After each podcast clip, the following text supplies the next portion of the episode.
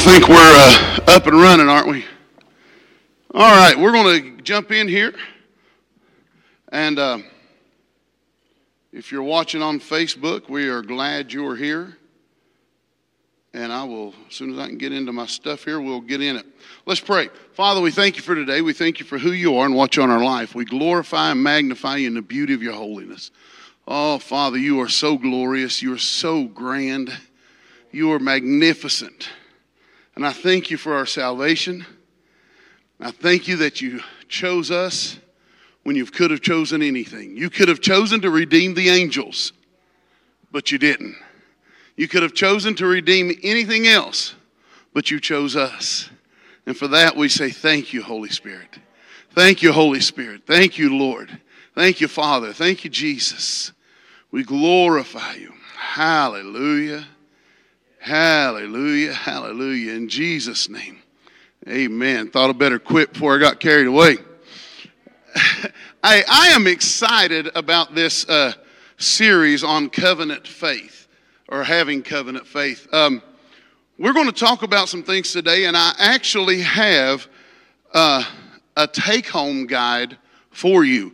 I don't think I will cover everything I want to cover tonight uh, because there is a lot.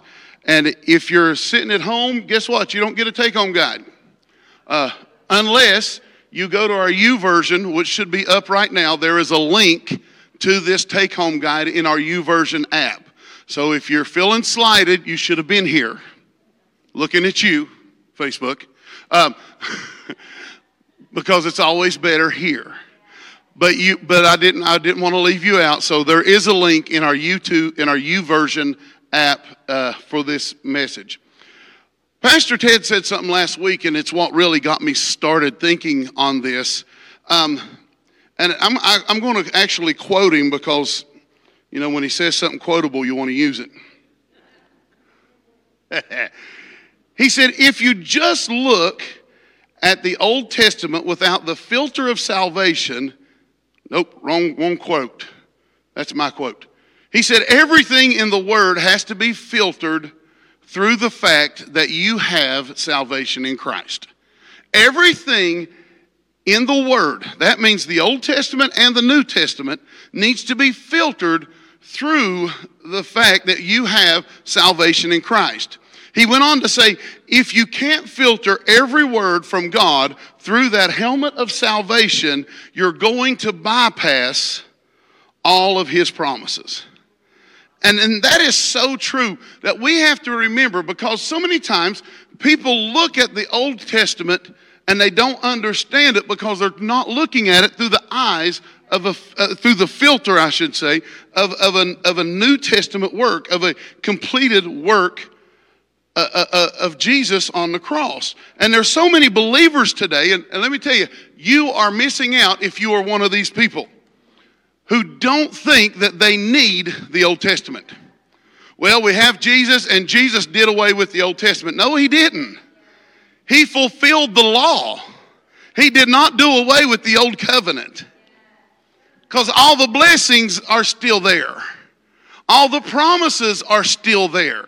And we, as believers, even us New Testament believers, we still need the Old Covenant. And, and I don't know where that idea came from, but here's the thing. You have to understand tonight we're going to try to accomplish two things and probably take me next two weeks. One, we want to understand what it means when we talk about covenants, what a covenant is. And then, secondly, is how customs and rituals uh, that we still have today are taken straight from the covenants of the Bible. That custom and rituals that we have. And I just want to add a little bit to what uh, Pastor Ted said. This is one of the things I wanted to make sure I read to you tonight. Is if you look at the Old Testament without the filter of salvation, it can appear as if God is a bloodthirsty tyrant. Come on. As he's a bloodthirsty tyrant just to be appeased so he doesn't wipe you out by his fierce anger. That's not God. But if you don't look at the Old Testament through the eyes of the completed, finished work of Christ, it definitely can't appear that way. And so, what we want to understand is what was happening. See, we, we talk a lot, and, and somebody asked my wife uh, last week why we call Wednesday night deep dives. And I said, well, it, one, it's because we talked about diving deep for so much that one of our young adults came to us and said, Look, you're talking about this being a college level class, and which it is. Uh, you talk about this, about always diving deep. He said, Why don't you just call it Wednesday night deep dives? And when you get your young people involved and engaged, we said, Then that's why we call it that. And so that's why, is because when our young people get engaged, and, and, and, involved and they so we're like okay let's do it because guess what it's like i told our board this week we ain't gonna be here forever so let's get ready to keep it going Folks, the Bible is a Bible full, is a book full of covenants. It's full of covenants, not just one covenant. It, there's all kinds of covenants that you'll see in the Bible. And the word testament actually means covenant. So, what you have when you hold that book in your hand or you have that digital copy, I know somebody likes paper, I like digital, it's okay. Uh, but when you hold that in your hand, you don't have testaments. What you have is an old covenant and a new covenant. The old covenant, uh, I'm getting ahead of myself. The old covenant will never be done away with. The law was fulfilled. Jesus came to fulfill the law. The old, you say, well, why can't the old covenant ever be done away with? Because the only way, and we're going to get into this a little bit more, the only way a covenant can end is if the one who enacts it dies. God enacted these covenants, He's not going to die. So not only does he give us an old covenant that still has blessings in it, but then he says, I'm going to give a new covenant based on even better promises. It doesn't mean that the promises of the old are bad, but I've got even better now that I'm going to give. So we get the benefits of having the benefits of the old and the better benefits of the new. God wasn't trying to, t- listen, if God did away with the old, then he has to do away with the blessings of the old. But we know Galatians talk always, if you read Galatians and Hebrews especially, they tie you back so much into the old, there's a reason that they're there. yeah. And so when we look at this, so what we have is an old covenant and a new covenant. One of the first things I want you to know before we define covenant is a covenant is always initiated by the stronger of the parties. Okay? It's by the stronger of the parties. And so when the stronger of the two parties get together, the one who has the most to offer sets the terms of the covenant. This is going to get really exciting here in a little bit. The one that has the most to offer sets the terms of the covenant. And the one who is weaker, he joins into the covenant for the protection and the benefit of being connected to the stronger. So now, when you think about you have a covenant, who's the stronger in the covenant that we have? It ain't me, it's God. He sets the terms and conditions of the covenant. I enter into the covenant with Him so that I can be protected and I can reap the benefits of being tied into His covenant. His covenant. It's a, his old covenant and it's his new covenant. His old covenant was given to before the Israelites. See, we talk about he well he fulfilled. No, what he fulfilled was the law given to a, a group of people. Oh goodness. The law was never even meant for you. It was never even meant for me. The law has nothing to do with us. We get so caught up on it, got to go by the law. The law was meant for a bunch of rebellious Israelites. It wasn't meant for uh, Cambridge, Ohioans. It wasn't meant for Buckeyes. It was for a rebellion. But what it was, what did Hebrews tell us? That they are set as an example. And so what God does is He bypasses the whole thing of the children of Israel and ties us Buckeyes, or wherever you're from, and ties us into the covenant He made with Abraham. Uh, because that's where all of Israel was blessed out of. So he bypassed all that law and tied us. Oh, goodness gracious, for my. Hmm. Let's define covenant real quick. Covenant means to enter into a formal agreement to stipulate, to bind oneself by a contract. Who initiates the contract, the covenant? The stronger. In our case, it's God. So, what God did is He actually bound Himself. He bound Himself to keep His word by formalizing it in a contract that you and I can carry around on our phone, on our tablets, in our pockets, in our hands. It's a formal contract that we can go to Him and say, hey, just so you know, I have the contract. Oh my goodness. This is the contract between you and I. Uh, covenant also means a writing containing the terms of agreement or contract between parties, or the clause of agreement in a deed containing the covenant. It goes on to say that a con- it's a contract or an agreement between two parties now, oh, I love this. It is a treaty of allegiance and friendship. A covenant is an agreement, a treaty. Like two countries who are at war and they decide to have a peace treaty. That's what God did. He said, I'm going to give you a treaty, an old covenant and a new covenant. And it is a covenant of allegiance to one another, to me, me to you. I had nothing to offer in this thing. The stronger initiates the contract, not the weaker vessel. He said, I am binding myself to you in a covenant, in a connection, in a contract of allegiance. That means he'll never leave you or forsake you, Woo, but go with you to the very end of the age. He said, I am going to bind myself to allegiance and friendship.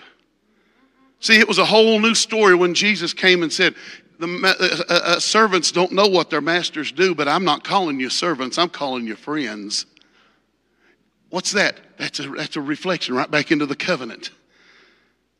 When we look at some of these old covenants, we have to understand what he is actually showing us is the covenant of our salvation and how it was fulfilled in Jesus. And when we look at some of the things that people say are just blood and all this stuff, it's not really about blood. God's not bloodthirsty. It was never really about the blood. It was never really about all that stuff in the it was a shadow. We talk about shadows all the time. It was a shadow of what Jesus would be fulfilling. Ah, goodness. Through the plan of redemption. And so the first one is called the Old Covenant. And, and we, we, we named it an Old Testament. And the, the next one is called a New Covenant. Folks, the thing about a covenant, especially what the Jewish people understood, and most other nations, especially tribal nations, understand, is a covenant is sacred. And the only way to break a covenant is death. The only way you get out of it is death. Oh, goodness. So, what we're promising is to give our life, our love, our protection to the other party forever. So, when God says, I'm going to give you a new covenant based on even better promise, He said, I am going to give my life, my love, my everything to you forever. Folks, we have traces of this all through our culture. We miss them that we don't because we don't understand covenant. We don't understand what God was doing in a covenant. Why do you think when two people get married, part of the vows is till death? This is how serious even marriage is. It's the only way we're supposed to get out of this thing is, you know? That's the only way we're supposed to get out. Now, does it happen? Yes, it happens. You know, is it is it is it sad? Yes, it's sad. Does it mean that God uh, looks at that as a forever sin? No. Okay? But that's the way it's supposed to be. That when we say that, it's till death. Did you know that even when, when the husband, a groom and a, and, a, and a wife actually partake of, this is what, this it angers me so bad. Everybody expected me to smash cake in Dee's face. They knew, they just knew he's a joker, he's a clown, he'll do it. There's no way. Why would I want my bride to look bad on the happiest day of our lives? But do you know what that represents? It's the same thing as communion. When, when we cut the cake, if you go back and look, this is straight out of a covenant. I'm going to show it to you here in a little bit, hopefully, if I get there. It's, I'm giving you a part of me. This is why they always intertwine the arms and they take a drink. We're saying we are so intertwined. I'm taking you into me and me into you. And we are entering into a covenant that we are going to be this way. I'm giving you all of me my money, my life, my protection, my everything. And she's saying it back to me. We don't understand covenant. That's why people jump in and out of marriages so much. Okay? The wedding band. People used to believe that there was a vein and a nerve that ran from the ring finger, the third finger, directly to the heart. And when rings were placed there, they were, a mind, they were to be a reminder that we are part of each other's life force forever. Ah. I'll show you how this all bleeds into covenant here in a minute. The physical act of consummating a marriage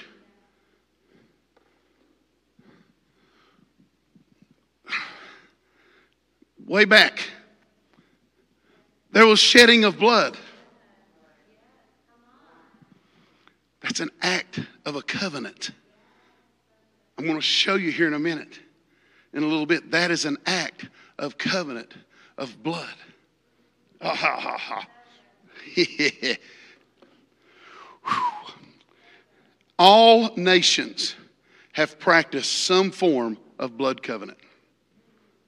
If we look at, and I don't know if they actually did this, I can only go by what history says, or maybe it was movies, John, I don't know.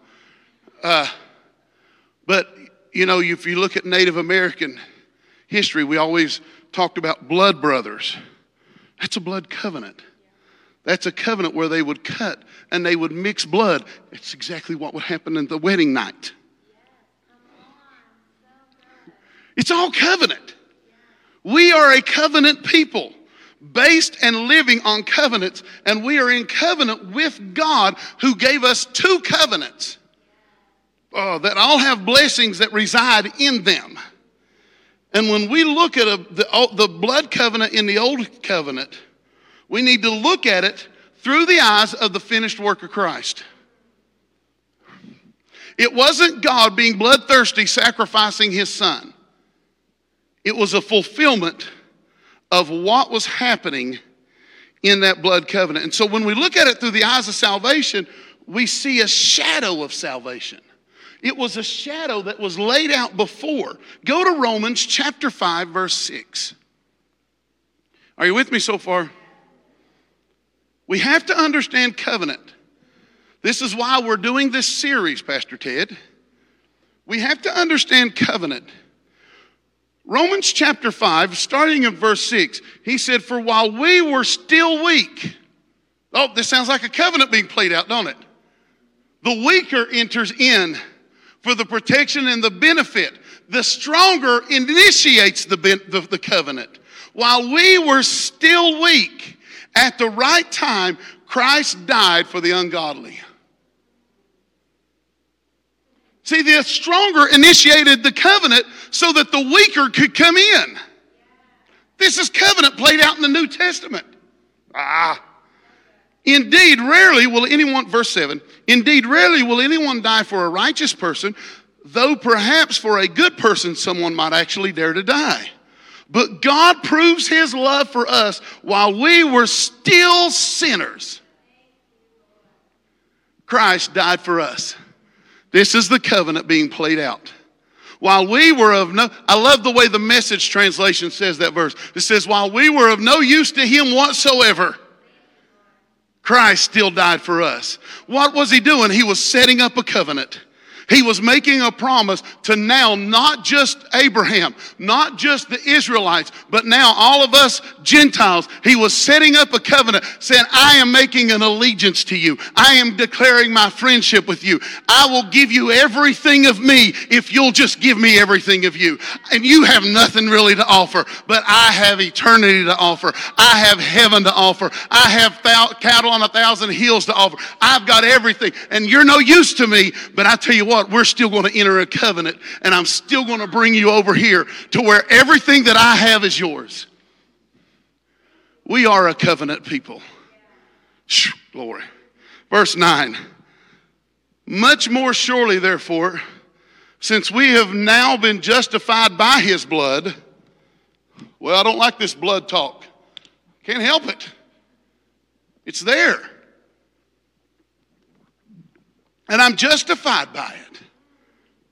He said, Much more surely now, since we've been justified by his blood, will we be saved through him from the wrath of God. What? There's no wrath. There, I am not afraid of the wrath of God. You know why? He said I didn't have to be. Come on. This ought, to make, this ought to make us run around and do circles and flip flops and cartwheels and everything else that we don't have to worry about the wrath of God. My goodness.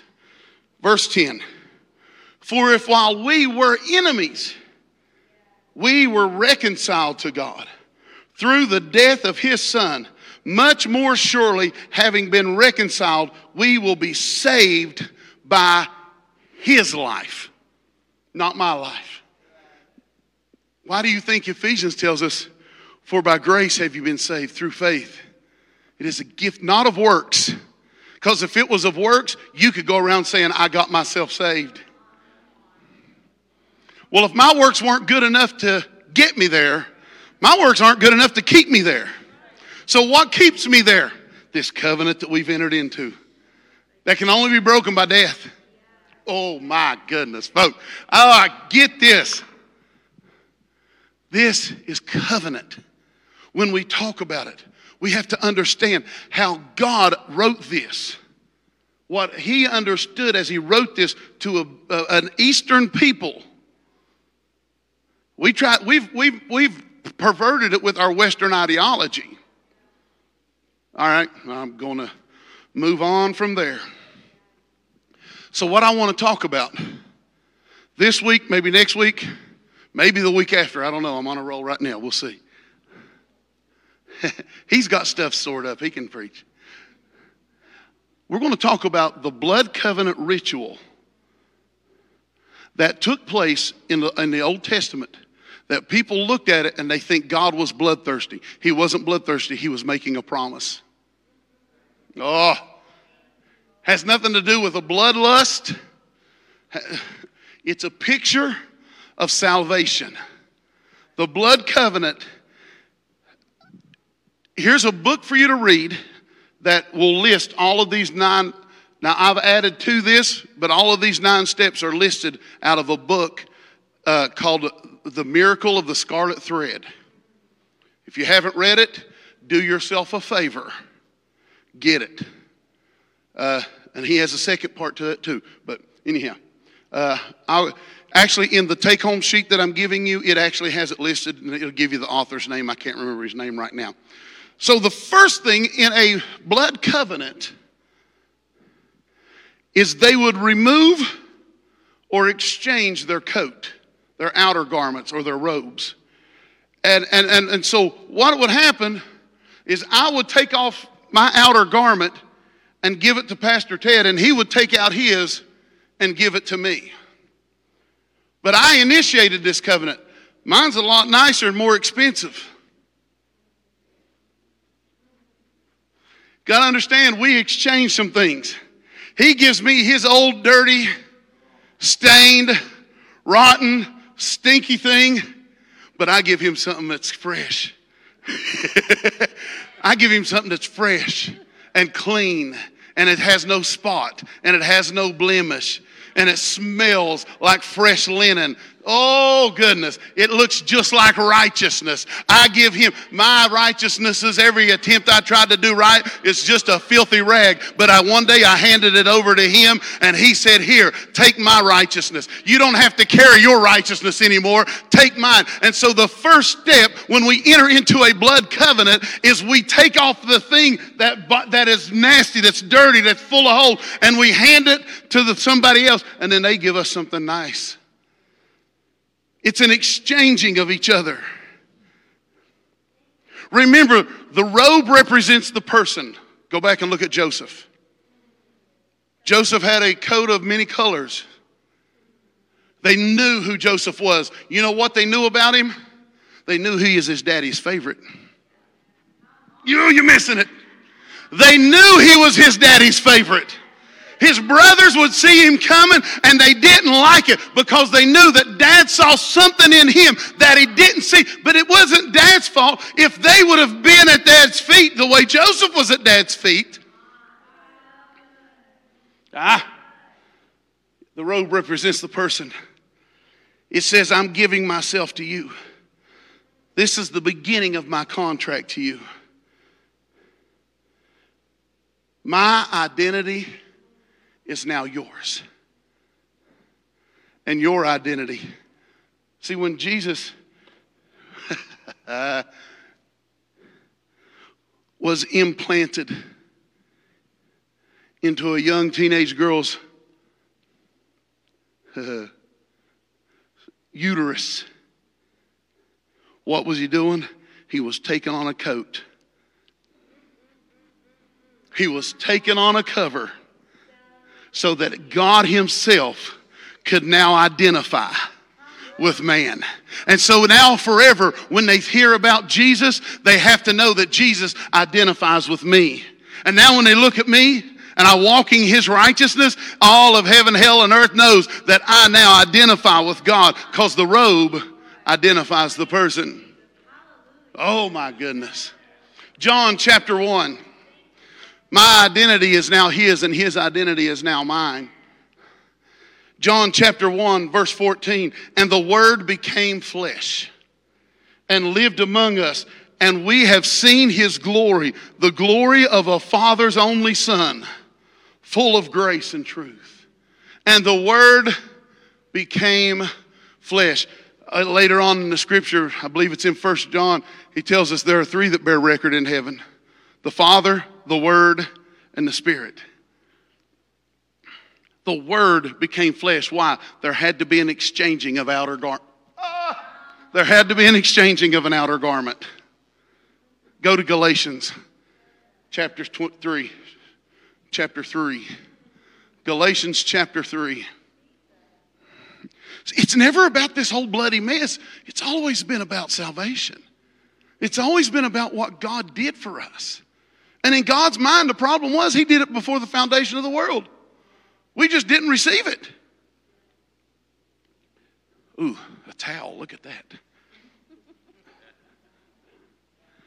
Galatians chapter 3, verse 27. As many of you as were baptized into Christ have clothed yourself with Christ. when we we're baptized into Christ, not just baptized into the water. That shows that's a representative of us being baptized into Christ. When we are baptized into Christ, now you are clothed with Christ. You see, this is just the covenant working out in front of us. He takes my sin soaked rag, He took my flesh, He became flesh. And then when I was baptized into Him, I'm now clothed. There had to be an exchange. Hmm, verse 28. There is no longer Jew or Greek. There's no longer slave or free. There's no longer male or female. For all of you are one in Christ Jesus. And if you belong to Christ, then you are the Israelite seed. Nope. Because the Israelites had to hold on to the law. he said, You are Abraham's. Why? Because he wanted to make sure the covenant he made with Abraham would reach the entire world. So I'm not afraid of the old covenant because I know what God meant for me to have in it. if you belong to Christ, then you are Abraham's offspring and heirs according to the promise. Go to Hebrews chapter 2. Hebrews chapter 2. Since therefore, oh, I'm sorry. Verse 14. Hebrews 2 14. I love this verse. I don't know if we've ever really paid attention to it. He says, Since therefore children share flesh and blood, he himself likewise shared the same. Since the children had to share flesh and blood, he said, Guess what I have to do? I understand covenant. Come with me. He said, I understand covenant, so I have to do the same. Oh. So through death, he might destroy the power of death. That is the devil. It's never been about a blood lust. It was always about destruction of the enemy and bringing us into a new covenant. Verse 15. Not only did he destroy he who has the power of death, that is the devil, and free those who all their lives were in slavery by the fear of death. What he understood is the first step to any covenant, there has to be an exchanging of outer garments. So, what did he do? He took the first step and he took ours. Before we deserved it, when we had nothing to offer. And so that brings us up to step number two. Step number two is you take off your belt. Now, you got to remember, the belt didn't hold the pants up. The belt, anytime the word tells us, gird up your loins, it was an outer belt that was worn. And when they told you to gird up your loins, you'd take your, your long robe and you'd tuck it down in that belt and tie it around so you could run. And, and so this, but the, that's not only thing this belt does. This belt also holds all your weapons. Everything that I could hurt you with, I'm taking off. Oh, uh, I'm giving you my strength. My sword is my strength. So I'm, I'm, I'm, I'm taking it off and I'm handing it to you, saying, I'm not going to hurt you in this deal. So everything that I've got that could hurt you, do you realize God initiated this towards you? Everything that he had that he would want could hurt me with, he said, Here, I'll just lay it down. And what, what did I have that could hurt God? And what he was telling us here, he said, symbolically, I'm giving you my strength. I'm pledging to you my support. He said, This is my ability to fight. If someone attacks you, they attack me. I will fight and I will defend you. See, when he took off that belt that had their, their, their weapons attached to it, it was a promise that they would go to war for each other. Do you realize what salvation meant to you? Not only does it bring you allegiance with God, not only does it bring you into friendship with God, not only did He take all of our junk, but He says, now if somebody comes after you, they're coming after me. This is part of the covenant. My ability to fight. Go to Ephesians chapter 6. Ephesians chapter 6, verse 13.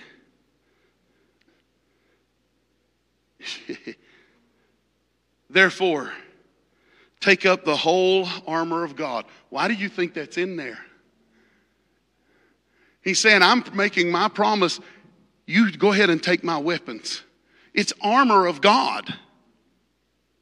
He's telling you to put on his armor. It's not just that we're taking the armor that God provided. No, it's His armor. Take up the armor, the whole armor of God, so that you may be able to withstand on the evil day and having prevailed against everything to stand, stand firm. Stand therefore with your belt of truth. What truth? His truth. The greatest place the enemy will fight you is in the area of the truth of what you believe about God and what you believe about yourself. So he said, gird yourself, take on the belt of truth, my truth. Remember, this is the armor of God. Believe about yourself what I believe about you. Understand what I know about you. Understand what I know about this covenant. I'll take your little measly weapon that you tried to fight me with, but I want you to take up my whole armor. Even the belt of truth. He said, put on the breastplate of righteousness. Lace up your sandals in the preparation for the gospel of peace. Man, I think we miss that. It's a gospel of peace, not a gospel of anger. Let that one sink in. Having your feet shod with the gospel of peace. With all of these, take the shield of faith, which will be with which you will be able to quench all the flaming arrows of the evil one. Take the helmet of salvation and the sword. If you got a belt, you got to have the sword because that's where it connects. Of the Spirit, which is the Word. So the belt of truth holds the true Word of God. That's where the truth comes from. Is the word of so God said, Here, whatever you think you can hurt me with, when you lay it at my feet, but now I want you take up my whole armor, and I will protect every part of your life. And you'll know the truth, and the truth will set you free.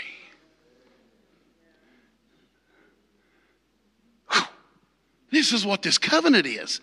This is what this covenant was built on. Go to Hebrews chapter 4.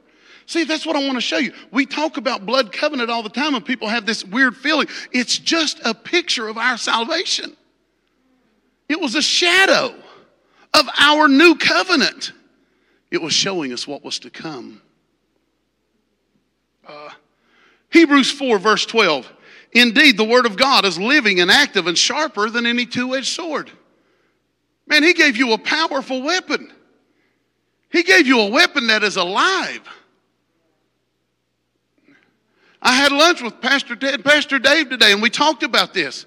How sometimes, no matter how many times, all of us, we have, well, I know between those two and my years, we got way over 100 years of ministry in us. Um, but we're, we were talking today how when we look at the Word, it'll show us something we've never seen before. I've been doing this for 35 years. And I see things I've never seen before. Why? Because it's alive and it's sharp and it still cuts and it still shows me the, the soul of me. It still shows me the heart of me. And he says, Take up the sword.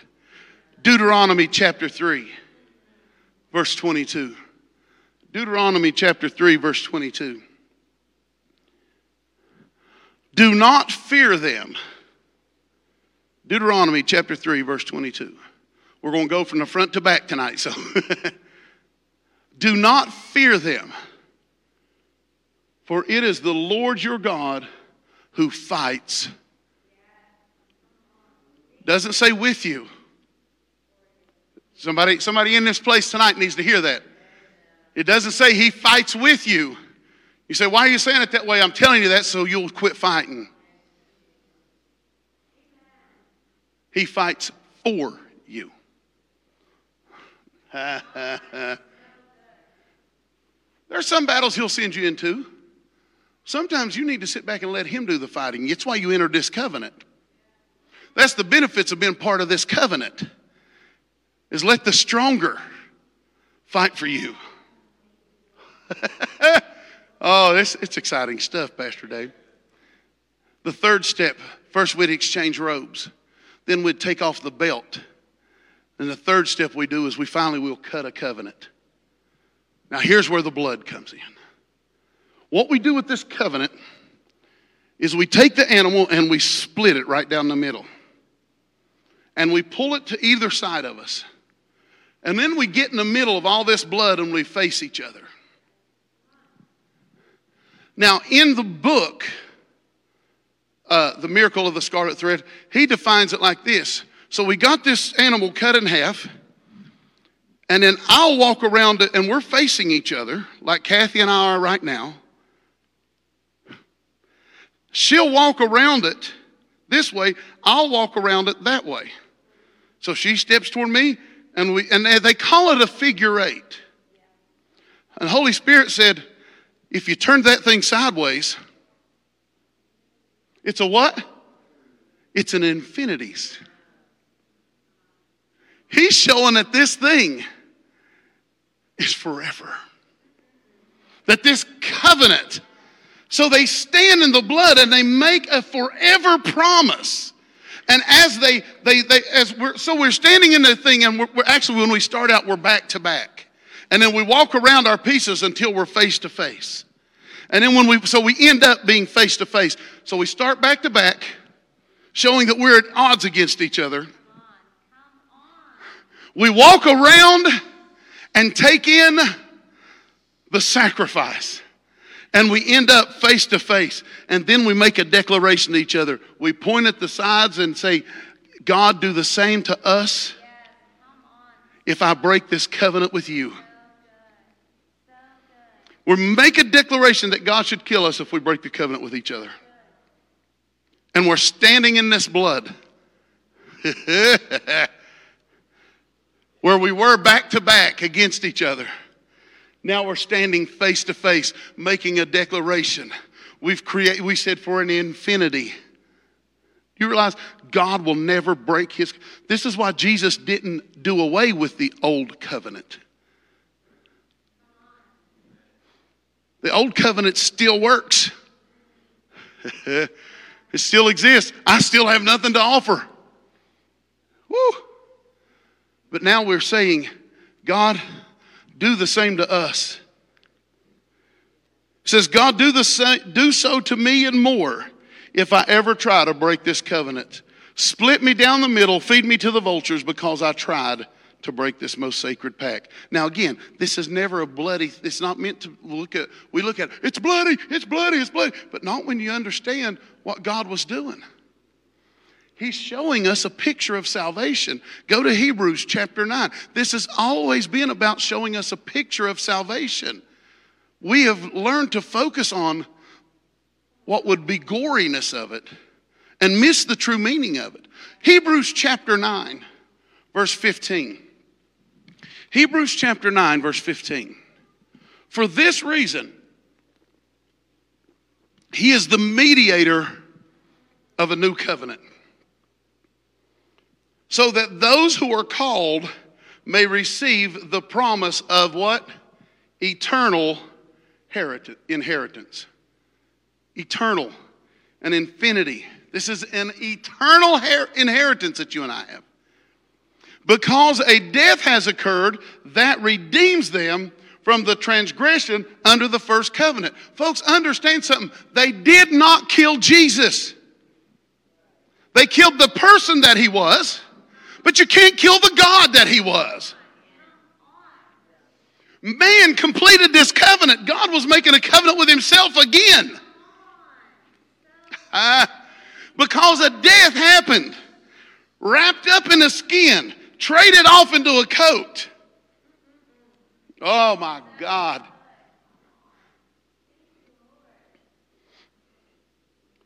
Because a death has occurred. Who, who, what occurred? Well, the person of Jesus, that body of Jesus occurred. We know you can't kill God. He was God. We can't take that away from him. Come on. It's funny how we think that we killed God.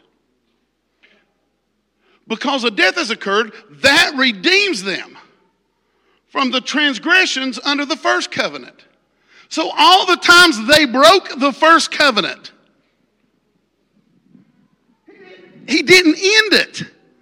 He said, their transgressions of the first covenant. Every time they went against me in the first covenant, he just redeemed them all. He just redeemed all of that. Glory to God. You, mm. That redeems them from the transgressions under the first covenant. Where a will is involved, the death of the one who made it must be established. Verse 17 For a will takes effect only at death. Since it's not in force as long as the one who made it is alive. Hence, not even, see, what's it, what did Jesus do? Jesus took on our skin, He took on our coat. He wasn't killing God, He was killing humanity. This was God wrapped in human flesh. He wasn't trying to kill God, He was killing that human flesh. He became the incarnate man. And now that is broken because there was a death that was involved in that. Flesh entered into that eternal covenant with God. He transgressed. And in Jesus, He ended that part. He redeemed all of that transgression. My God, folks.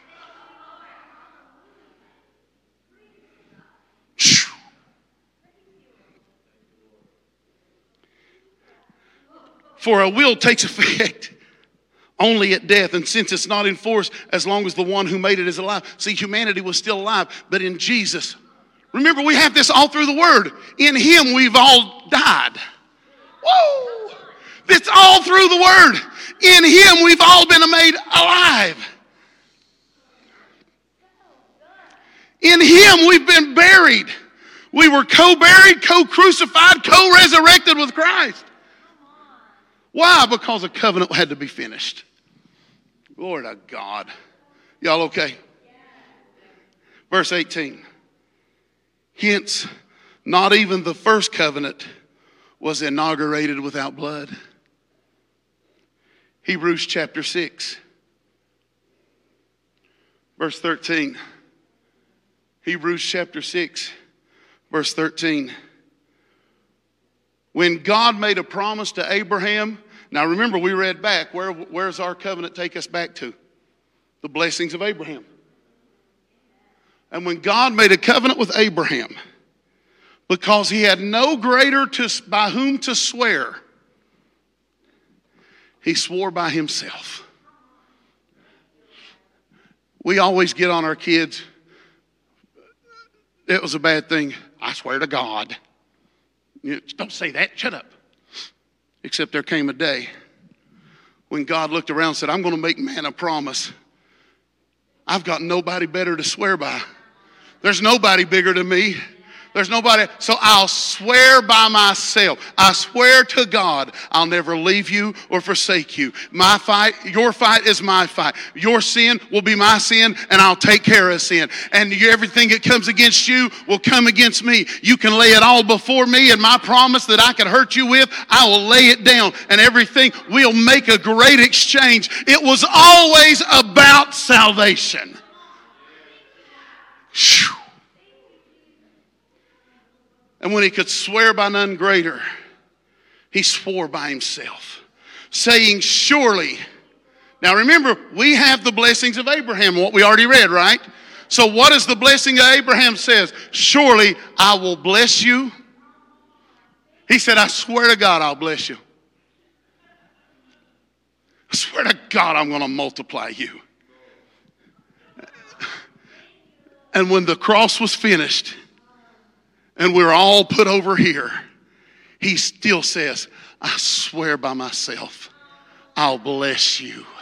I'll bless you. I'll bless you. I'll bl- you have nothing to offer me. That's okay. Just because I initiated this covenant. I started this. Hmm. And thus Abraham, verse 15, having patiently, that's my problem right there And thus Abraham, having patiently endured, but look what he did there, Pastor Dave. He obtained the promise. Because once the promise is made, a promise must be fulfilled.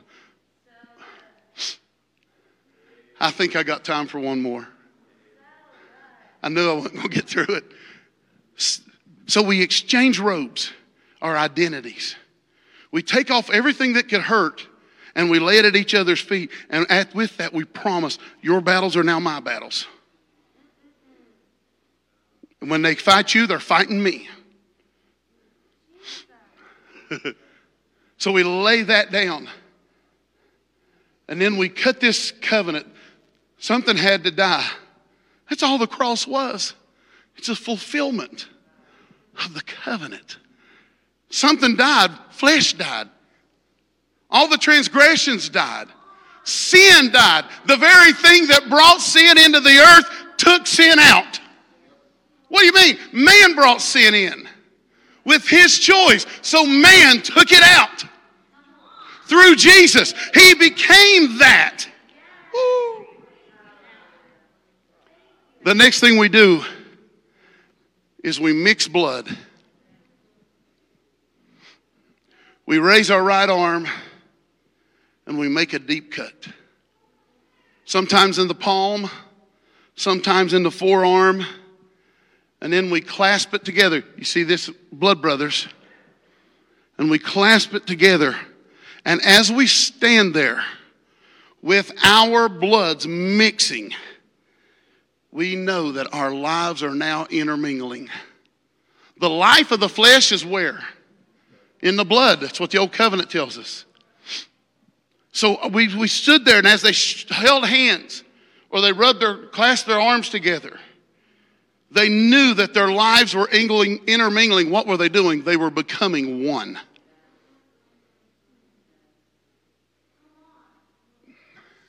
They were becoming one. We're putting off our old nature.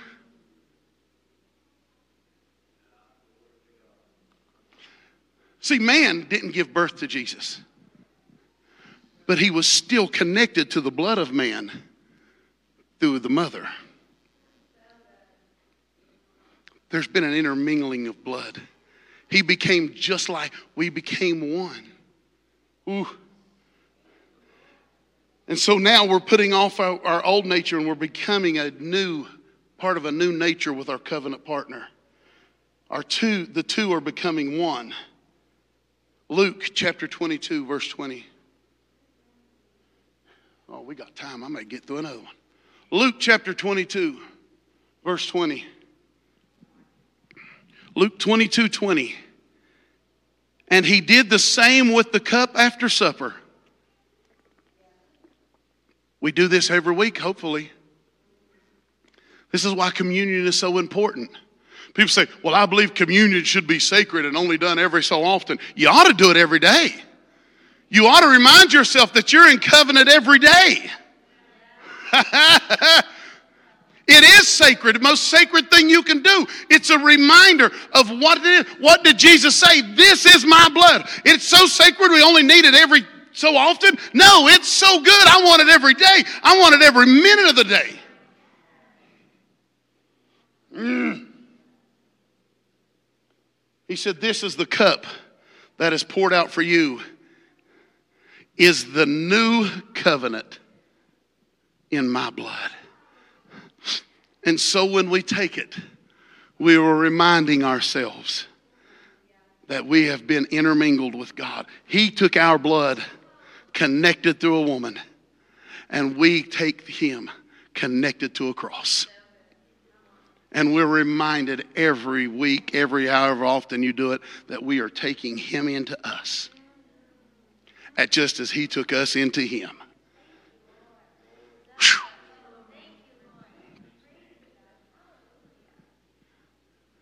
We exchange robes, we exchange belts. We do all of these things. We cut the covenant. We mix our blood. You know what they would do next? Does anybody remember who Abram was. Well, who was Abram? So what happened? There's a, in, a, in a blood covenant, there's an exchanging of names. He became man so that I could become so much more. He changed my name. He, see, it's not Christian. I'm not known by Christian, I'm known by a son of God. I became him, he became me.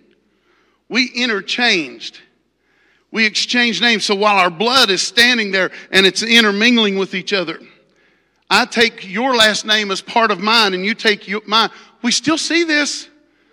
In marriage, we still see that this is all a shadow. It's all through our cultures. I take your last name as part of mine. You take mine as part of yours. Dee's last name was Bell. She married a Belcher. Do you know how many years she wrote B E L L C H E R?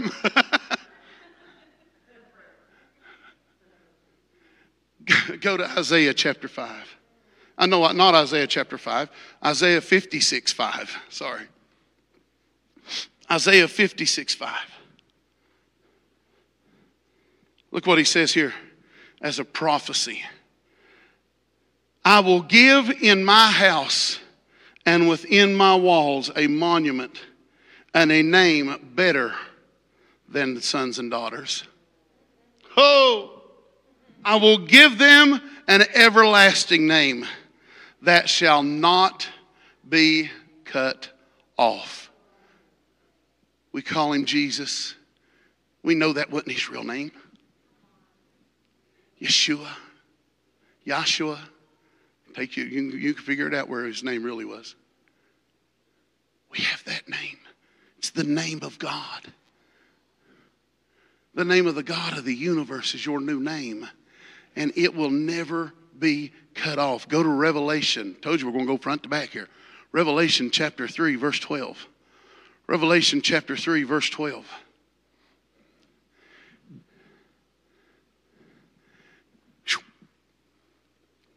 If you conquer, I will make you a pillar in the temple of my God.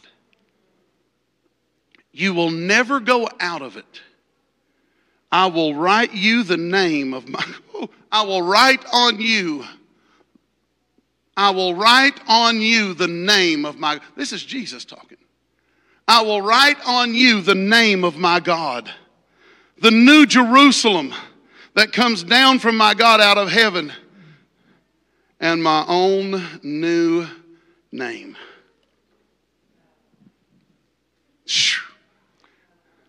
You all good? because I'm not done. We take, we exchange robes. We, we, we, we, we take off our, our weapons. We cut our covenant. We mix our blood. We're called by a brand new name. And then lastly, not lastly, there's three more. But the next thing in our step is we make a scar, something that can always be seen and remembered that this covenant is forever. A scar will last as long as you live.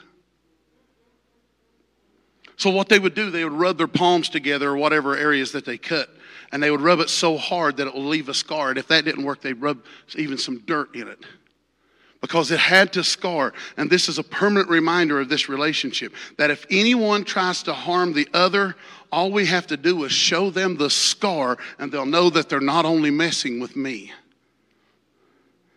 Has anybody ever heard of Sir Henry Livingston? How about, how about this? Or Sir Henry Stanley, I should say. You've heard Dr. Livingstone, I presume? Well, it was Henry Stanley that said that.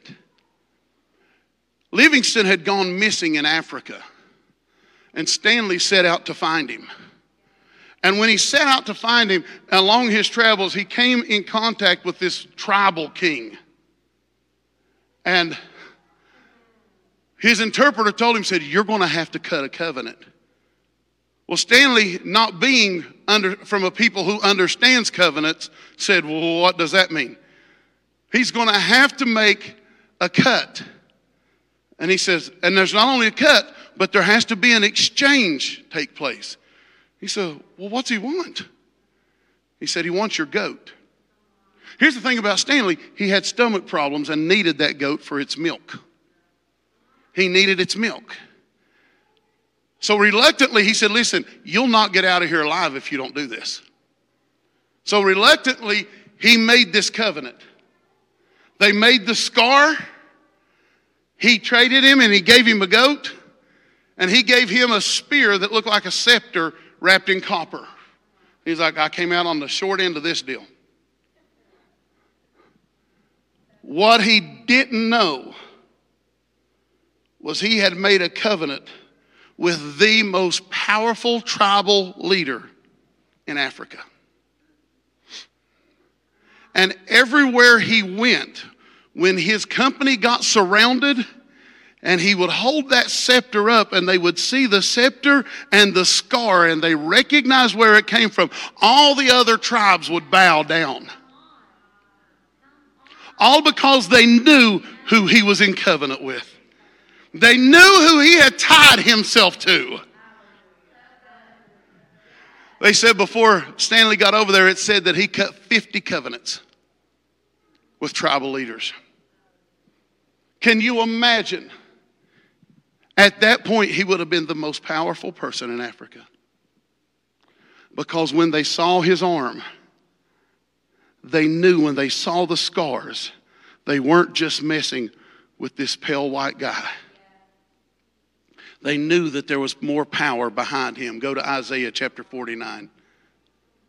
Isaiah chapter 49.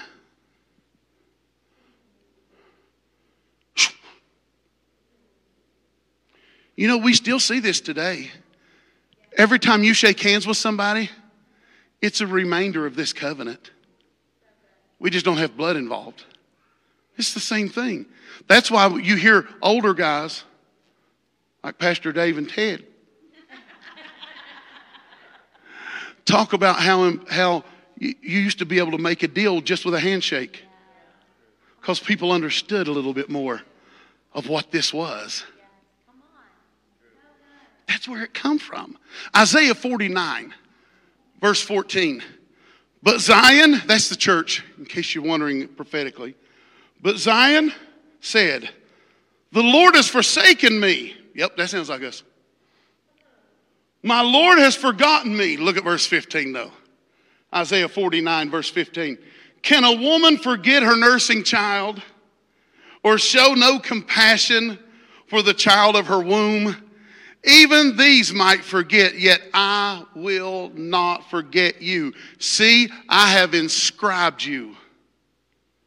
King James Version says, I have engraven you on the palm of my hand. It's all points to the cross. It all pointed, this was all a shadow of salvation. He said, I have engraven thee, I have, I have inscribed you on the palms of my hand. Your walls are continually before me. Colossians chapter 2. Well, I don't have a scar. Yes, you do. Colossians chapter 2, I want to show you your scar. See, there had to be, there had to scar both ways. D. Colossians chapter 2, verse 11. Colossians 2, verse 11. In him also you were circumcised with a spiritual circumcision. Your spirit was circumcised. Why? Because a scar had to be left somewhere. And he loves you too much to pretty to mess your pretty self up with an outer scar. He said, You have been circumcised with a spiritual circumcision by the removal of the body of the flesh in the circumcision of Christ. In Him, His circumcision, even as a baby. Mankind had to do it, a flesh body had to do it. In His circumcision was the circumcision of my spirit. And people wonder why this is called deep dive. Because the word's there. Hmm. Go to Romans chapter 2. Y'all care? I'm just, y'all care? Can y'all sit for longer? All right, good. Because I ain't done. If I felt led to be finished, I'd be finished. Y'all don't ever hear me preach this long. Romans chapter 2. Romans 2, verse 28. For a person is not a Jew who is one outwardly, nor uh, is circumcision something external or physical. Wait a minute, circumcision is not external or physical? Look at verse 29. Rather, a person is a Jew who is one inwardly. And circumcision is a matter of the heart by the Spirit, not the written code. Such a person receives praise not from humans, but from God. You have scars. He made sure he scarred you.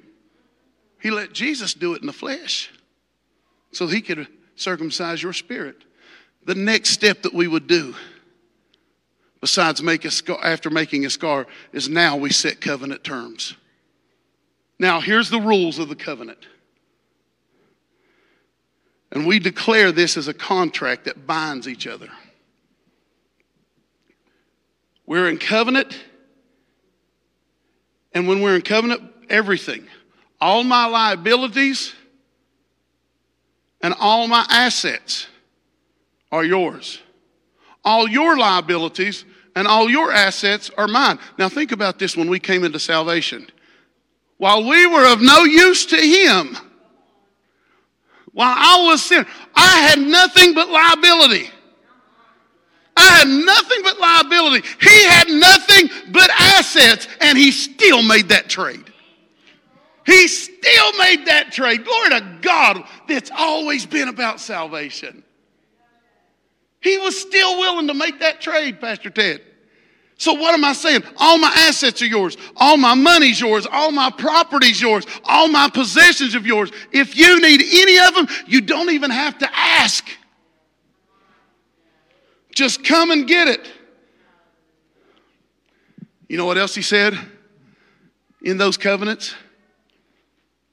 All my children, if I die, all my children become yours by adoption. Do you see why Jesus had to take a flesh? That's why he's the firstborn among many brethren. That's why we are called children of God. We became his by adoption because the covenant was completed by the death of the man Jesus. Go to Romans chapter 8. It's always been about this great salvation. We, we, we focused on blood too much. God's a tyrant. God's mean. No, he was always painting a picture. He was showing you what's coming. This is what's coming. This is what it'll do for you. Romans chapter 8, verse 15. For you did not receive the spirit of slavery to fall back into fear, but you have received the spirit of adoption, whereby we cry, Abba. It always been about a covenant. Even those verses, whereby we cry, Abba, Father. And it is the very Spirit bearing witness with our spirit that we are children of God. And if children, then heirs, heirs of God, and joint heirs with Christ. In fact, if we in fact suffer with him, well, we did suffer with him on the cross. Come on.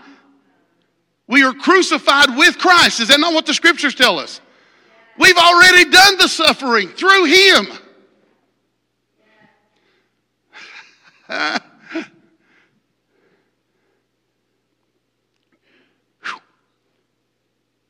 so that we we may be glorified with him. Philippians 4, verse 19. You all probably can quote this one easy. My God shall supply all my needs. This is a covenant. This is a promise. I had nothing to bring, and this is the promise he makes to me. This is the trade off of salvation. I have nothing to bring, but my God shall supply all your needs according to his riches in glory. This is a pretty good deal. It's a pretty good deal. I'll take it. So, after we would set the terms of our covenant, the next thing we would do is have a memorial meal. We still do it. We call it communion. It's, a, it, it's all it is is a remembrance, is a remembrance of this covenant meal. We have a memorial meal. And it, it symbolizes I'm taking you into me and you're and you're taking me into you. Go to John chapter 17. John chapter 17. That they may all be one. John chapter 17, verse 21. John chapter 17, verse 21. That they may all be one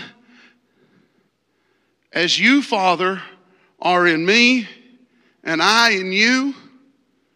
May they also be one in us.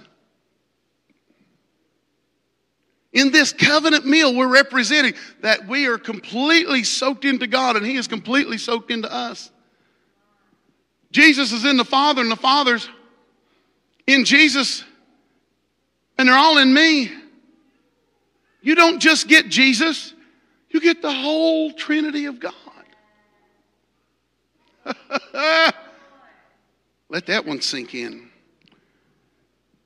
That the world will believe that you have sent me. Verse 21 I have given them the glory which you gave me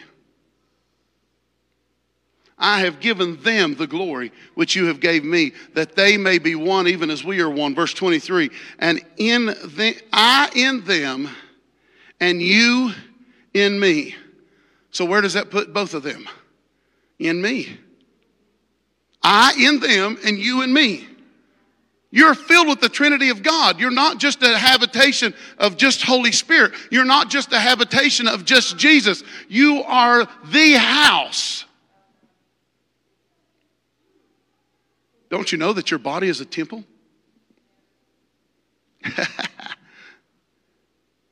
that they may be perfect in unity, and that the world may know that you have sent me, and I have loved them as you have loved me.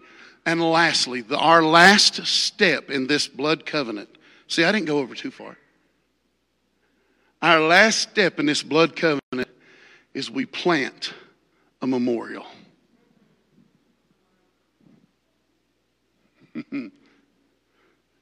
there was a memorial planted on a hill so many years ago. And what they do with this memorial, when they planted it, they took the blood of that animal that was sacrificed and they sprinkled it on the plant. And then this blood sprinkled tree alongside the scar will ever be a reminder that we have entered into a covenant that cannot be broken with God Himself. And only from this point on would they call each other friends. It was only, everything else they could have stopped. But until when they planted a tree and it was sprinkled with blood, from that point on, they were called friends. And all of our children were included in this covenant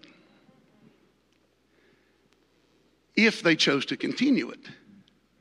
They could walk out of the covenant if they want to. We have a tree that was planted, sprinkled with the blood of a sacrifice, and from that point on, we are called friends of God. 2 Corinthians chapter 5, verse 18. You all know this one, I quote it all the time. Just quoted it Sunday, I think. 2 Corinthians chapter 5, verse 18. All this is from God. 2 Corinthians 5, 18. All this is from God who reconciled us to himself through Christ He called, you know what reconciled means? We're friends now through Christ and has given us the ministry of telling everybody else they're friends with God too if they'll just accept it. That is, in Christ, God was reconciling the world to himself, not counting their trespasses against them, and entrusting the message of reconciliation to us. There was a memorial planted and now, because of the scars on his hands and the scars in our heart, in our spirit, we are forever reminded that we are friends with God. A couple more scriptures. Go to Colossians chapter 1. Just so you, just to bring out again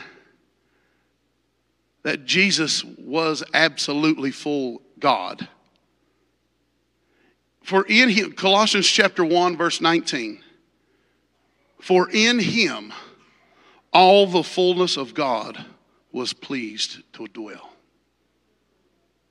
All the fullness of God was pleased to dwell in Jesus.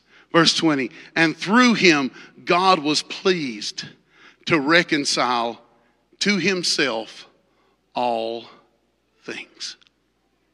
And through Jesus, God was pleased to reconcile to himself all things, whether on earth or in heaven, by making peace through the blood of his cross. The memorial's already been planted. Last one, you ready? We made it. Colossians chapter 2. Flip over a page.